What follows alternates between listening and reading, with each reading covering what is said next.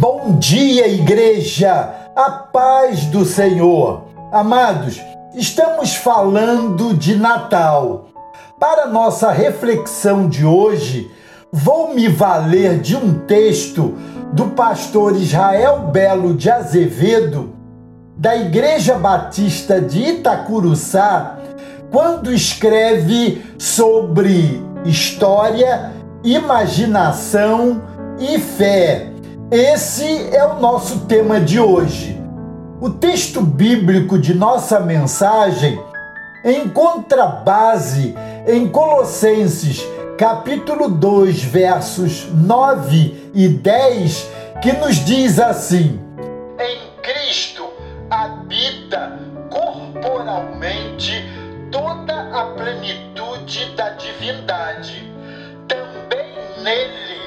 vocês receberam a plenitude. Jesus é história, imaginação e fé.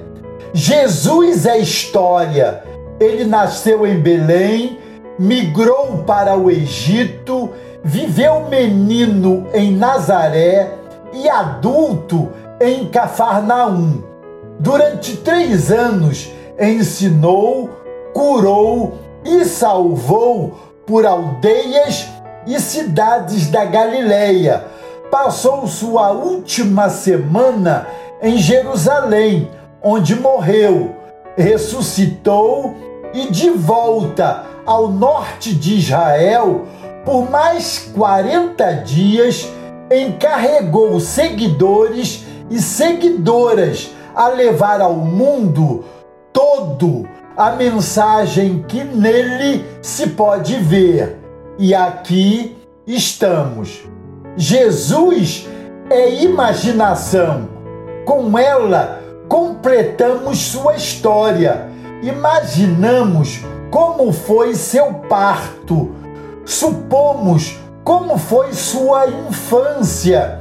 Suspiramos como era sua voz. Pintamos como era seu rosto, sentimos como era seu abraço, sofremos como foi sua agonia no Getsemane, poetizamos como se tornou seu corpo após triunfar sobre a morte. E aqui nos encontramos. Jesus é fé.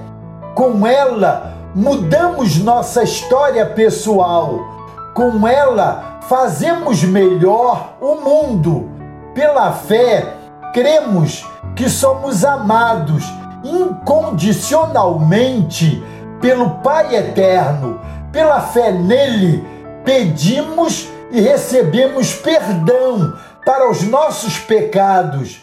Pela fé, esperamos que a nossa vida será perfeita quando ele voltar definitivamente e fizer da sua casa no céu a nossa.